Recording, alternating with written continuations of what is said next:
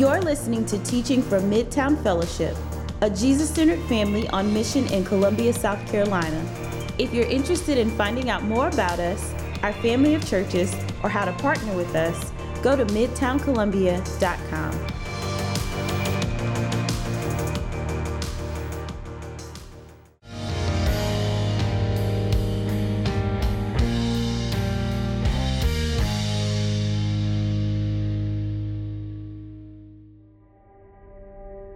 what made me stick at Midtown, I was in a pretty rough patch in my life and was feeling very alone and isolated, and then got convinced to go on the Boston spring break trip. And immediately it was this is community, this is what it feels like to be surrounded by scriptural encouragement, and didn't want to leave and quickly got involved in a life group and serving and just continued. Mm-hmm. Yeah. Coming into Midtown, I wasn't a Christian and being able to ask questions and not be judged. They were always there with love and grace and wanted to work with me. They were pushing me towards Christ with the questions they were asking and um, how they were just bringing me into their community. And so, as we have continued growing with the church body and becoming life group leaders, I don't know that I can really put into words how comforting it is to be able to catch up with someone on their day and talk about how the Lord is working in them and them to wholeheartedly ask that back to me and know that they genuinely care about what I'm going through and the work that Lord is doing through my heart. Going to Flying Saucer on Mondays or our, our Rhythm or Pint Night has been a great place to bring other people in from outside the church community and bring them in. We have tons of people every week who come out who aren't Christians, and we've just been building with them, some of them for years. We've really seen growth in some of the couples in our life group as well, them taking more of an ownership and a role in our life group. A challenge that we're going through right now is our life group has grown a lot, and so there's a lot of weight in wanting to lay a foundation for something that is based in scripture and also digging out all of those weaknesses that we have recognized and bringing that up to the other members of our life group of this is where like we have been called to be and this is where we are and these are things we're going to have to sacrifice to get there.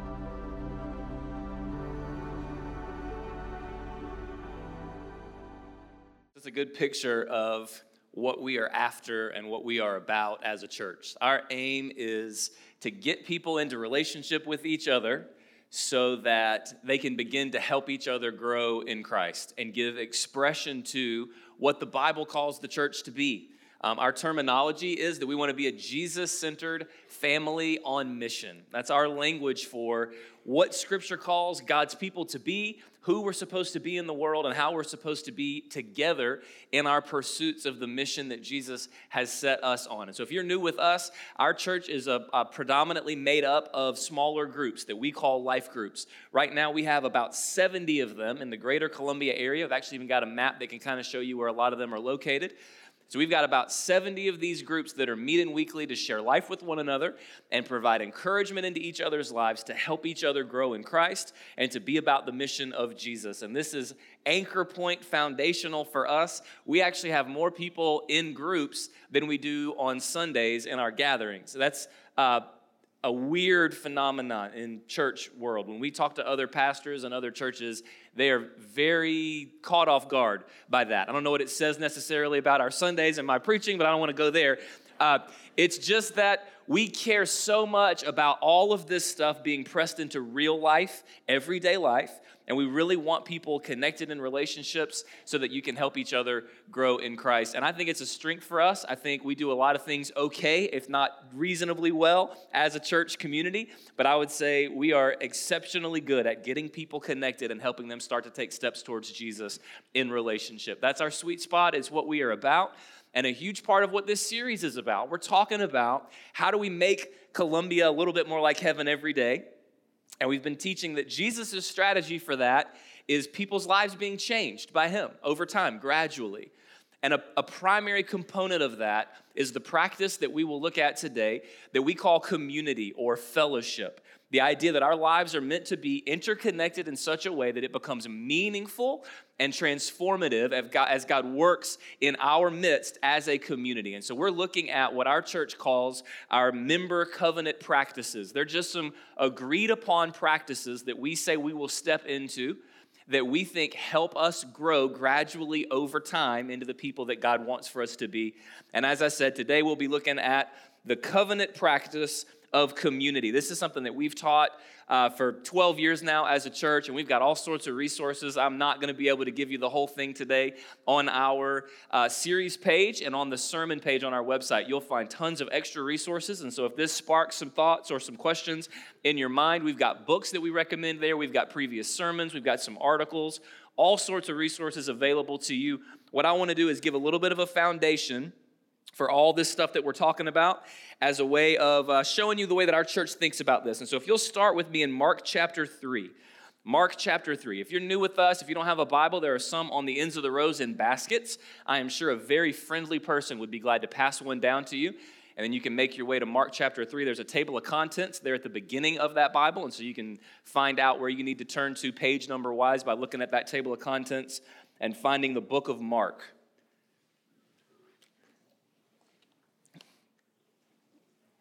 So, what we like to do when we come together on Sundays uh, during the time of teaching is we'll open the Bible and we'll try to understand what is meant there in its original context, uh, in its original language. Sometimes we want to know what the original audience would have thought, would have heard, would have understood the meaning to be. And so we'll spend a good bit of time sorting through what the Bible says and what it means. And then we'll spend a good bit of time talking about how we take that and apply it into our lives here and today. And that's normally our model, and that's what we'll do today. We'll look at a few different places in Scripture, and I want to set up some historical context in here that I think really brings some of this to life.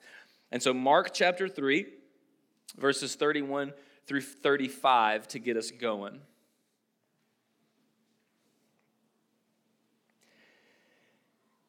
This is uh, describing a setting where Jesus has been doing some teaching. It says, and, and his mother and his brothers came, Jesus' mother and his brothers, they came, and standing outside, they sent to him and called him. And a crowd was sitting around him. These are Jesus' followers, his disciples. They're sitting around him, listening to his teaching. And they said to him, Your mother and your brothers are outside seeking you. And Jesus answered them, who are my mother and my brothers? And looking about at those who sat around. And Jesus is not confused, just in case you misinterpreted that. Like he, he knows he knows who they are. That's not it's a rhetorical question. Who are my mother and my brothers? He looks around him at those who are seated, and he said, Here are my mother and my brothers! Exclamation point. For whoever does the will of God, he is my brother and sister and mother. I don't know how this strikes you. A lot of it will depend on where you grew up and how you've been socialized to think about yourself and your existence in a family, your existence in a greater community. This is a shock and awe statement that Jesus just made to the people who were around him. I'll explain why. Let me give you another cross reference. You can stay there in Mark 3. And we'll turn eventually to Acts chapter 2, but I'll put something on the screen here just as another reference point for a way that Jesus says this very similar idea. This is Luke chapter 14. Jesus says, starting in verse 25, or uh, scripture says, Now great crowds accompanied him, Jesus, and he turned and he said to them, If anyone comes to me and does not hate his own father and mother and wife and children and brothers and sisters, yes, and even his own life, he cannot be my disciple. Can anyone be a disciple of Jesus? Yes or no, not rhetorical. No, Jesus just said no. He, he just said, You cannot be my disciple unless you hate your own father and mother and wife and children and brothers and sisters, and yes, even your own life. Whoever does not bear his own cross and come after me, again he says it, just in case we didn't catch it the first time, cannot be my disciple. It's not exactly a great PR move by Jesus here. Like if he had a PR rep, this is where the guy would kind of step in and be like, okay, it's been a long day. We're all tired. Jesus has said a lot of things today. We've got plenty to think about. Well, uh, let's catch back up tomorrow. And we're going to we're gonna sweep Jesus off the stage before he loses all the votes. Not exactly a family friendly teaching here by Jesus. He is not apparently listening to Christian radio these days. Just to make sure you don't think the Bible's teaching something that it isn't, later on in the book of John, Jesus is on the cross and he actually makes plans for his mother to be taken care of in his absence. He invites John, his close friend and disciple, to take his mother Mary into his home. So he's not advocating for unnecessarily abandoning your biological family. In Matthew chapter 15, Jesus affirms the commandment to honor mother and father from the Ten Commandments. And he actually blasts the Pharisees for refusing to take care of their, of their parents. So don't, don't get the wrong idea about what he's doing. But let's not, let's not soft pedal it either. This is a very controversial, very shock and awe statement. And Jesus is saying, with these and some other teachings that he gives, that he is creating a new family on the earth. That's how he languages it in Mark chapter 3, which we read a second ago. He says, Here are my brothers and my sisters, these people who have followed me, who have given their lives to follow me and put into practice my teachings and are trusting me by faith to make them right with God. This was totally category busting for Jesus' original audience. Let me give you some historical context to explain why this would have been completely, categorically wild for his original listeners to hear. So, this is historical context. This is anytime we study scripture, we want to do our best to discern how the original audience would have interpreted what's being said. So, I'm going to talk for a little bit. If you want more on some of this, I got a recommended resource for you. It's a book called When the Church Was a Family. It's uh, on our website, so you can access it there. This book has been one of the most influential books on how I read the Bible. And so, if you want more on any of what I'm talking about here, I would strongly recommend this book, When the Church Was a Family by Joseph Hellerman. It's fantastic. So, this is what's critical. When Jesus says that his people, his followers, are a new kind of family on the earth, that they are to function like a family, he does not mean that his followers should function like a modern American family. He means his people should operate like an ancient Mediterranean family. I know that because modern American families didn't exist, and the people that he's talking to were ancient Mediterraneans. Jesus is speaking to a collectivist culture. You might have heard it called a communal culture. Sometimes it's called a strong group culture. You and I live not in a collectivist culture or a communal culture or a strong group culture. We live in an individualist culture or a weak group culture. Uh, in fact, it's the most extreme individualist culture that's ever existed. What I mean by that is we primarily see ourselves as individuals. We do not primarily see ourselves as a part of the groups that we belong to. So, this is all the way down into how you view yourself in the world and it's firmly entrenched in everything that you think, say, do, believe, and read. Okay? And first century Jewish culture was a strong group culture all the way down to the core. So let me read you a brief description from scholar and anthropologist Bruce Malina. This is from his work, Christian Origins and Cultural Anthropology. Just to give you a little bit of uh, understanding of what we're talking about when we say strong group culture or a strong group society. Here's what he says in a strong group society, the person perceives himself or herself to be a member of a group and responsible to the group for his or her actions, destiny, career, development, and life in general. Correspondingly, he or she perceives other persons primarily in terms of the groups to which they belong. The individual person is embedded in the group and is free to do what he or she feels right and necessary only if in accord with group norms and only if the action is in the group's best interest. The group has the priority over the individual member. You'll note this is not how you think, right? This is a strong group society, and this is how they thought. It's basically every culture in the history of the world except for modern Westerners. So even right now, most of the people on the planet Earth think the way that I just described. Modern Westerners, we, you and I are the unique ones. And so, just real quick, for example, uh, the Japanese word, J- Japan is more of a strong group culture. The Japanese word for person roughly translates as in between others. That's their word for person. To be a person is to exist in between other persons. That's what it means to be a human. Uh, in Spanish, there's a saying, mi casa es su casa, right? My house is your house. Our saying in America is, a man's house is his castle. It's the exact opposite. My house is where I go to get away from you.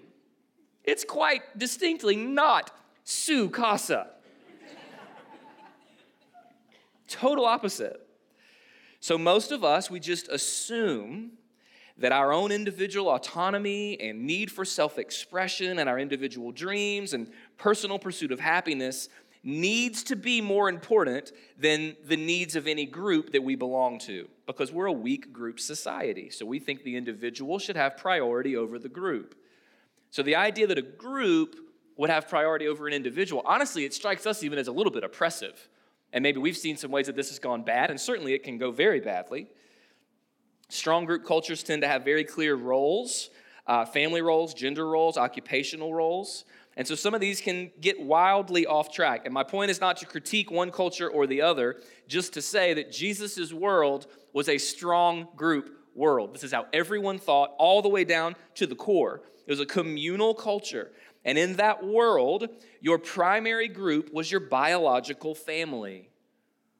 People saw themselves primarily less of an individual and more as a member of a family, biological family group. That's just how they conceived of their personhood.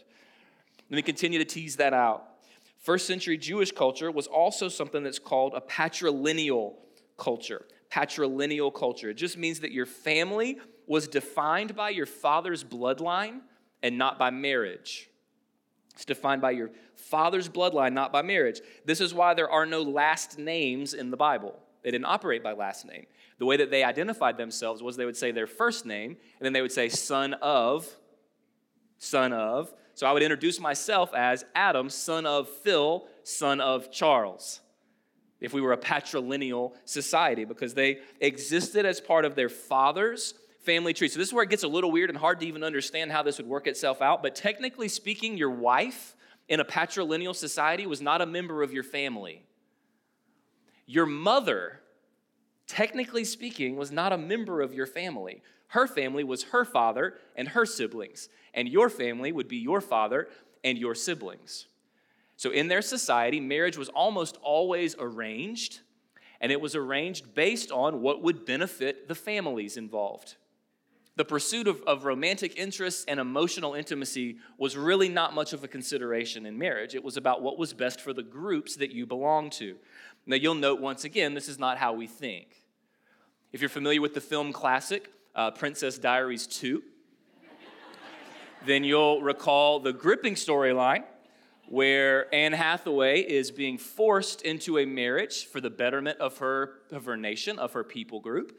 And at the end, we all come around to modern Western ideals of individual freedoms and rights to choose. And she gives an impassioned speech about how she needs to be able to do what's best for her and that everyone should do that. And as Westerners, we all are like, Anne Hathaway is the best. It's totally different. And I'm not, I'm not trying to critique one or the other. I just want you to understand what's happening here. So, if you lived in a patrilineal society, very rarely was your spouse your closest emotional bond. More often, your siblings were your closest emotional bond. Your best friends were your siblings, not necessarily your spouse. Maybe, maybe not your spouse. Your primary sense of loyalty was to your siblings because they were the ones who were still in your family. And you had a strong group mentality. And so Jesus here calls his followers siblings. And he draws on the relationship that in their mind would have been the most intimate, the closest emotional bonds, and he says, That's us. That's what I'm doing. Among the people who follow me and trust me as Messiah, Savior, Lord, Christ, I'm creating a new family on the earth. The same way that these folks would have thought about their siblings, Jesus transfers that over into his kingdom and his people. And Jesus' call was to put his family ahead of the patrilinear family that you already had all of your attachment to. That's why it was so unthinkable that Jesus would say this. Now, just really quickly, to show you how foreign of an idea this is, let me reread that description that I read a second ago. But instead of the word group, let me just insert church. And I want you to just feel how your soul is uncomfortable. Ready? This is what I just read. All I'm doing is just putting church in as an application. In the church, each person perceives himself or herself to be a member of the church and responsible to the church for his or her actions, destiny, career development, and life in general. Correspondingly, he or she perceives other people primarily in terms of the churches to which they belong. The individual person is embedded in the church and is free to do what he or she feels right and necessary only if in accord with church norms and only if the action is in the church's best interest. The church has the priority over the individual member. How many of you right now are like, I knew this was a cult? I knew it. I knew it. Do you feel, uh, unless you grew up somewhere other than the modern West, for those of you who did grow up somewhere other than the modern West, my hunch is that as you hear that, you're thinking, yeah, I mean, that sounds about right. That sounds about right. That, that does seem good and right and beautiful. I mean, there, there are extreme ways that that can go bad, but generally speaking, yeah. For the rest of us, what are you doing right now? What are you doing right now? Pretty much none of us think this way. But for Jesus, to be a child of the Father is to at the same time be a member of God's family. And not a member of a family like a modern American family where we live in the same house, but mostly run our own individual lives and we look at our phones more than we look at each other. But a member of a family like an ancient Mediterranean family where we had a sense of loyalty and belonging and others centeredness that was just natural and instinctive and intuitive to these people that we're now in covenant relationship with. So the question is did the earliest followers of Jesus actually do this? Like did they did they follow this teaching? I'm so glad you asked. Acts chapter 2. Flip over in your Bible, Acts chapter 2. How did the followers of Jesus who heard all this, how did they actually begin to implement that? Did they do this? Did they follow this teaching? Did they orient themselves as a new kind of family on the earth? Acts chapter 2.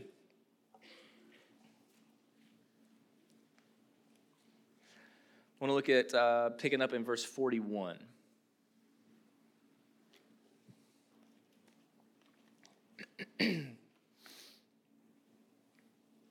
uh, Peter has just stood up and preached a sermon about the death and resurrection of Jesus. He's called everyone to repentance and faith that Jesus' provision for sin on the cross was sufficient, that if we'll trust him by faith, that God saves us by grace, which means a free gift, that we're freely invited and welcomed into God's family, made in right relationship with God.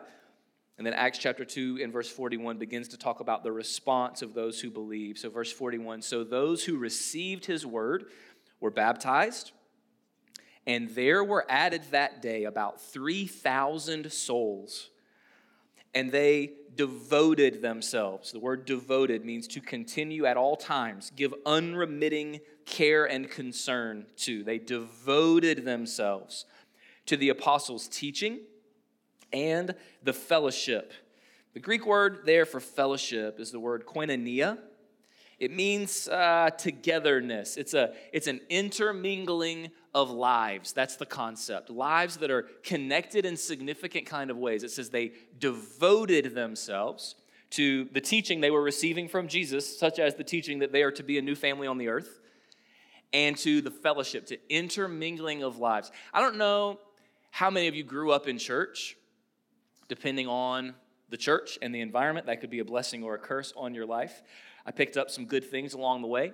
Uh, I grew up around church, and I think one of the most critical things that I picked up was that this is the church. and this is the steeple. And when you open it up, here's all the people. My uh, fingers right there are what you call interdigitated. It's a word you might take home. interdigitated. The description of the early church in Acts chapter 2 is a devotion to lives that became interdigitated, inseparably connected the way that we were taught in Sunday school. It's a good one. It's a good one. Unremitting care and concern for lives that are intermingled, interdigitated. Verse 42 goes on. It says they were also devoted to the breaking of bread and the prayers, and awe came upon every soul, and many wonders and signs were being done through the apostles in this unique time as God is attesting and proving the fact that Jesus was the Messiah who died for sin and who rose. Verse 44. And all who believed were together and had all things in common. And they were selling their possessions and belongings and distributing the proceeds to all as any had need. It says they had all things in common. There was never a me, it was we. Acts chapter 4 actually says that in part of their selling of their possessions, some people actually sold their homes, sold their houses, so that they would have liquid assets to be able to bless and help those who were in need. How much do you have to love someone to sell your house to make sure that their needs are met? That's a short list for me of people who qualify. But this was the way the early church approached each other, selling their own homes if that's what it took to make sure that everyone was taken care of. In verse 46, and day by day, attending the temple together and breaking bread in their homes, they received their food with glad and generous hearts. So there's a, a, Greek word in that sentence that just has no English equivalent, so it's impossible to translate or even to try to translate. Sometimes it gets translated continued to meet together or uh, that they were devoted with one accord. It's the word homothumadon. It's used in Acts chapter 19 when a riot breaks out. It's actually a word, uh, it's a compound word. It means uh, together, in unison, fiercely. So it's almost a word picture of a wave of humans. So picture a crowd storming the court after the buzzer beater in the national championship game, and it's just this wave of people. That's the word picture for the way that the early church pursued life following Jesus together fiercely, devoted, aggressively together like a wave of people in movement to pursue growth and togetherness in Christ. And then verse 47 it says that they were praising God and having favor with all the people. And the Lord added to their number day by day those who were being saved. What are they doing in this description? They're functioning like people who were a strong group family you see it? We have all things in common and we are going to share life because we are the group now. It's not simply a family, it's a, it's a strong group family. The New Testament writers would carry this theme on through all of the New Testament. The Greek word for brothers and sisters is the word adelphoi. It appears 342 times in the New Testament writings. The word disciple is used 280, and Christian is used three times. This idea of brothers and sisters is the dominant framework for what Jesus is creating on the earth. In fact, it is used by every single one of the writers in the New Testament. And in the midst of the early church operating this way, God's adding people to their number day by day. There was something compelling about this community that was oriented around Jesus. So here, here's what I mean. While the strong group mentality of Jesus was probably the most jolting thing to us today. That's actually not necessarily what riled people up in Jesus' day. What actually got people frustrated and accusing Jesus of sin was who he invited to be a part of his family. That was the controversial thing in Jesus' day. And if you recall, if you're familiar with scripture, how often Jesus gets accused of sin based on who he's hanging out with. Happens all the time to him. In Jesus' words that we read in Mark chapter 3, he says, Whoever does the will of God, he is my brother and sister and mother. Jesus defines his family not by bloodline, but by, quote, whoever does the will of God. Elsewhere, he says the will of God is to believe in the one whom he has sent. So, for those who have faith in Jesus, we are doing the will of God. And Jesus' world was way more ethnocentric than ours. Israel believed that they were the family of God just by nationality and ethnicity. And so when Jesus says these words, he's now opening up the kingdom of God to anyone who would repent and trust him by faith, no matter who they were Jew, Gentile, slave, free, man, woman, regardless of gender, race, socioeconomic status, or whatever else. This is what made him so scandalous. He's still exclusive, he just changes the means by which he excludes. Most people are exclusive on the grounds of race, gender, or socioeconomic status. And Jesus says, Not in my kingdom, but he remains exclusive on the grounds of repentance and faith. Jesus says, Not everyone can be my disciple, but if you'll repent and believe, anyone, regardless of background, regardless of where you've been, what you've done, what's been done to you, come on in. There's grace and there's space for you in the family of God. It's one of my favorite things about our church. We have so many people who are coming from so many different backgrounds and so many different issues and different perspectives, and all of us find common ground at the cross of Jesus because all of us are welcome as long as we're willing to place our faith and trust in Him and repent and turn from sin. God's grace and place in His family are available to all of us. All right, so for us, all of this because we, most of us, are not familiar with strong group society norms, that all sounds foreign, if not scary. Maybe both. We just gotta, we're gonna have to step in and do some practice. It's not gonna be intuitive. It's not gonna be an easy shift towards my sense of belonging to a biological family. I just naturally and easily shift that over to my sense of belonging in God's family, and let's just move, let's move forward. There's going to be some practice needed, which is why we talked about in our first sermon of the series that we follow Jesus and are changed and transformed by him through teaching and practice. So, for us as a church, our life groups are the intentional structure that we've built to try to put us in some space to be able to practice, to over time try to become these kinds of communities. They're just structure, though. They're just structure. They don't, they don't necessarily make it happen, they just put us in the place where we can.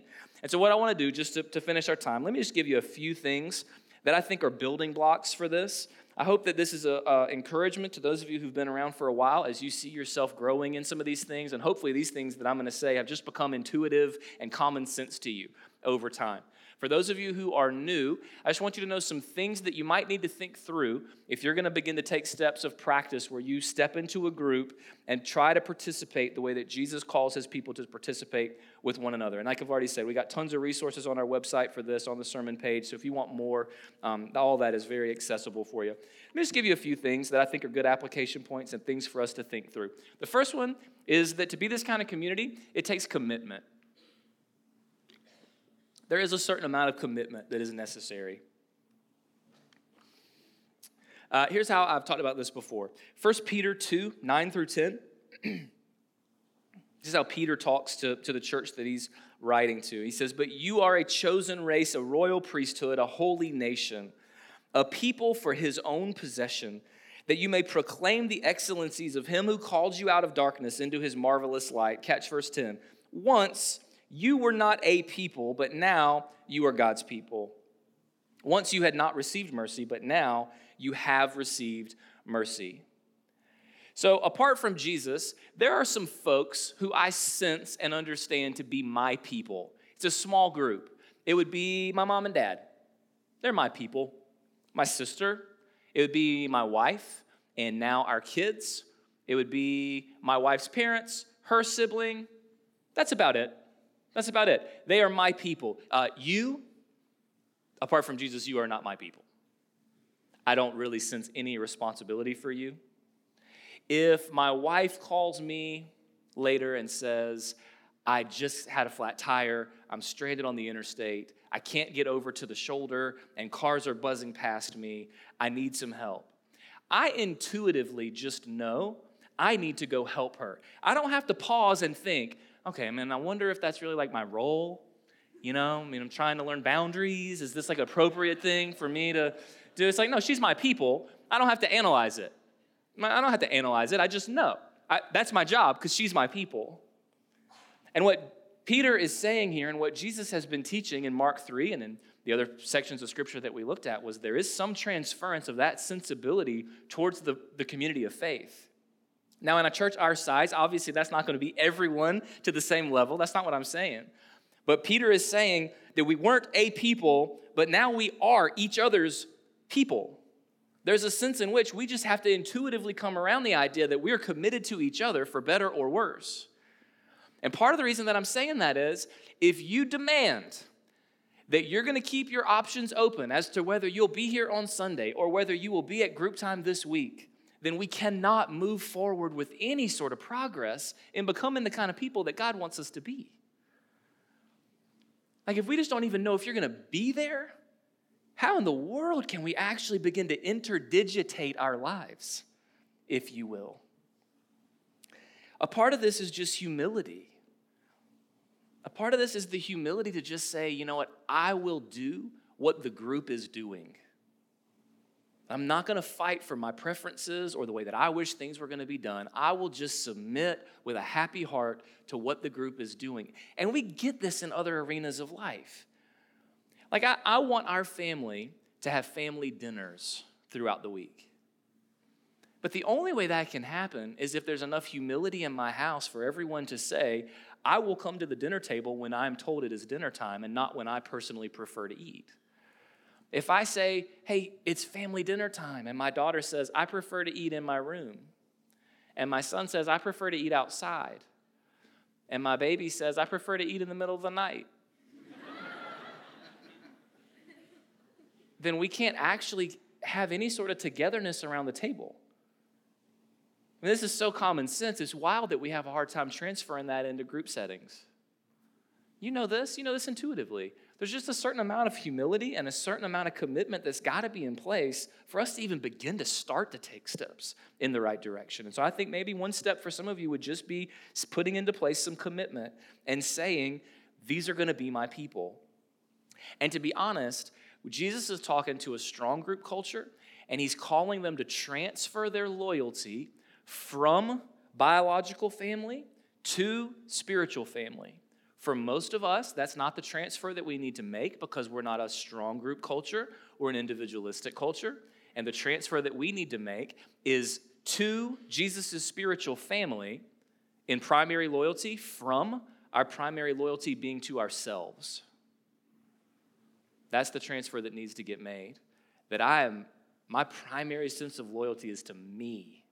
And Jesus is saying, I need to be loyal to a group larger than just me. And some of that is just the humility to say, I will do what the group is doing and I'll step in with some amount of commitment. I just think it's a building, but it's a foundational sort of thing where if that's not in place, and listen, those of you who are who are midtown folks and you've been around for a while, you get how big of a deal this is. It's it's, start, it's starter block.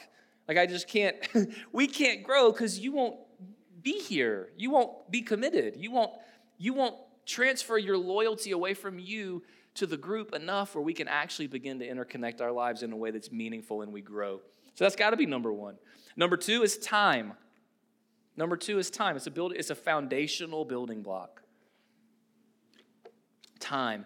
1 Thessalonians 2 8, Paul says to the church that he planted in Thessalonica, So being affectionately desirous of you, we were ready to share with you not only the gospel of God, but also our own selves, sometimes translated, our very lives, because you had become very dear to us. He says that his philosophy of ministry was bringing the good news of Jesus, but also to share his very self, his life. In some ways, we've been mistaught when it comes to time and time spent. We've invented a term that we call quality time. And we think that quality time can exist outside of quantity time. And that is an illusion. If I come up to anyone that I care about and I say, I've got 15 minutes, let's get some eye contact in and have some quality time, this is not to work. Quality time happens inside of quantity time. And in some ways, relationships, the cost of them is time. That's how you pay. There is no way around it. There is no way around it. It takes time, time spent. We need some margin where we can just actually be connected to each other in quantity time kind of ways. If I could encourage some of you, I would say, would you please put your phone down? It's wild to me that we live in a moment where everyone feels incredibly lonely. I mean, this is all the surveys, all the stats, everything. It's a, it's a health crisis in America. Loneliness. And then you walk into a room where human beings are in the same space and everybody's just looking at their phone. What are we doing? You know, the people in the room with you are infinitely more interesting than whatever's on your phone. Infinitely more interesting. Now, they're more subtle, their complexities are more intricate. You have to focus and pay attention to draw out those interesting tidbits and facts. It's not, it's not shock and awe like your phone screen is, where everything's just pumped right straight at you. So I, uh, this is what makes me think of. I have a friend who his taste buds don't work right and he can he really can't taste much food and so he just dumps hot sauce on everything that he eats because at least it kind of burns his tongue a little bit and gives him a sense of taste i think for some of us our screen time has burned our senses to, a, to the ability to appreciate other human beings in our presence people are fascinating and weird and funny and different but the same it's unbelievable, but it, but it takes some time and some energy and it takes some investigation. And the people around you are wildly and infinitely more interesting than your cell phone is. But in some ways, we got to work to be able to, t- to, to detect all the intriguing subtleties. Maybe put your phone down a little bit. And then here's number three. Here's number three. This is just foundational building block. I'm not going in depth with this. You got to have the correct expectations. When we talk about Jesus' new family on the earth, you've got to have the right expectations. I don't know if you know this about you, but this is what we do as human beings. We idealize relationships. We create standards in our mind that sometimes we can't even articulate, we just hold them. The easiest way to make fun of this is what we do with uh, potential romantic partners. We have this idealized version of a future spouse who's going to be amazing and perfect and flawless, and they're never going to bother us and we're just going to increasingly grow in romance until one of us dies and we're going to tell them such a sweet speech on their deathbed and it'll be the first time we cried about our marriage in our whole lives is when our spouse dies and that's it and so we have this this mythical you know the one the one who's out there and that pagan mysticism just kind of drives us so then we do the same thing though with community where we've got these idealized pictures in our heads, these standards of what it's going to be and how I'm going to feel and how people are going to treat me. I want you to listen to some words from Dietrich Bonhoeffer in one of our recommended reads for, for the series. A book called Life Together, and it's available on our website and in the lobby as well. Here's what he says about idealism and its impact on the Christian community. He says, Every human wish dream that is injected into the Christian community is a hindrance to genuine community and must be banished if genuine community is to survive. He who loves his dream of a community more than the Christian community itself becomes a destroyer of the latter, even though his personal intentions may be ever so honest and earnest and sacrificial. You destroy it because you can't appreciate the real thing that God has given you in your midst. You have this imaginary picture in your head, and you can't just appreciate the real people that God has surrounded you with. Bonhoeffer is saying that if we're not careful, our ideas about what we think community should be can destroy the beauty of what it actually is. So I, I, find that sometimes people will just refuse to belong and commit to any actual community because everything is not exactly right in any community. Others of us bounce around from one group to the next, from one church to the next. It's one of my most frustrating ways that American Christians reveal their immaturity is church hopping. Just perpetual. I'm here for a few years until this group dynamic kind of bothers me and I go somewhere else where their sins and weaknesses don't bother me yet. And I'm there for a few years and then they start to get on my nerves because of their sins and weaknesses and then I'm somewhere else. And we just sort of bounce around looking for the right types of people or the right organizational structure or leadership style or people who like the same things as me or have the same Enneagram as me or whatever. Or for some of us, it's neither of those. And we just get frustrated and begin to sit in judgment about the people that we're with. So we don't withdraw physically, we just withdraw relationally. Because I'm getting hurt here, and I don't really like it that much, and these people aren't measuring up to my idealized standards. And so I'm still physically present, but if I'm honest in my heart and mind, I'm sitting in judgment on this group and on these people because they're not what I want. They're not what I think they should be. And all three of those scenarios wind up being destructive to our own discipleship and to the family of God. So we got to come in with the right expectations. And the most important expectation is that you are going to need God's help. You are going to need the good news of the gospel to empower you so that you have the resources you will need at your disposal to implement as you begin to try to walk these things out.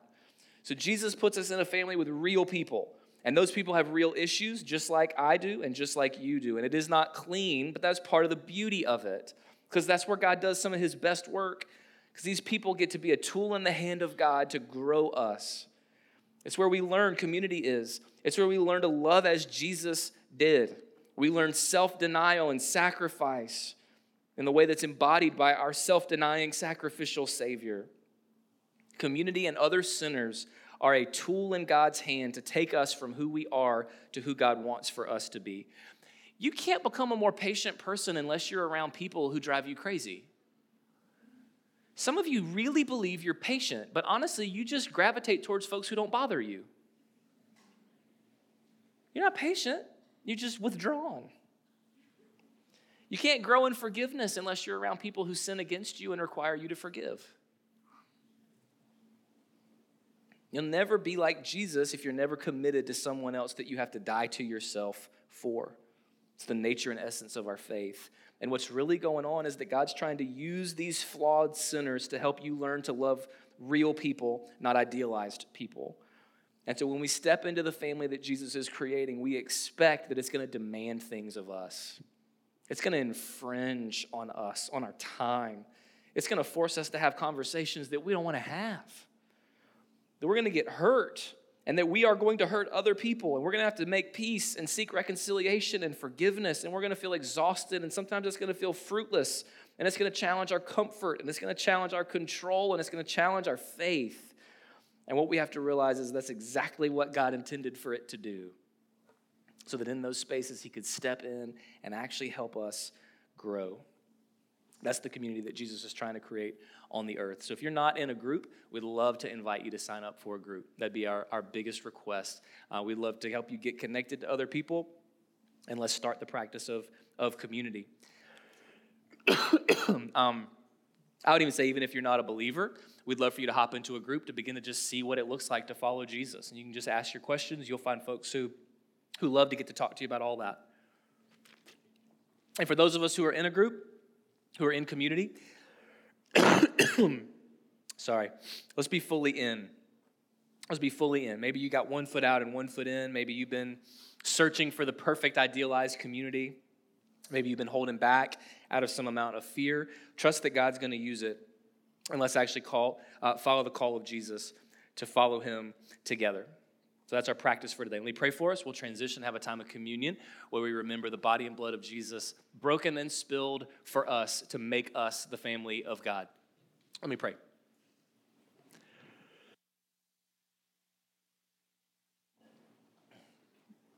Jesus, we, we want to be in on what you are up to in the world. And you say that part of what you're doing is redeeming and reconciling broken men and women back to yourself and also to each other. So we want to be a part of that. God, we want to we want to sort through some of the ways that we think like modern Americans and, and we don't have the right ideas about what it means to belong to a group. We need to help just sorting through some of that and understanding what you really meant when you taught these things. Um, God, for, for many of us, there's so much fear or pain that comes along the call to be uh, intermingled in life with others. And so we need some, some comfort and some peace and some uh, courage. Would you empower us by your Spirit to take the right steps, the steps of obedience that we need to take? Jesus, would you more and more make this uh, an increasing point of health for our church as it already is? God, I pray that our sense of togetherness and our relationships with each other would both help us all individually grow and be transformed into your image. They would also shine in our city as a beautiful space where people are known and loved and encouraged and challenged and transformed over time. So we just ask all this for your glory and our good. Amen.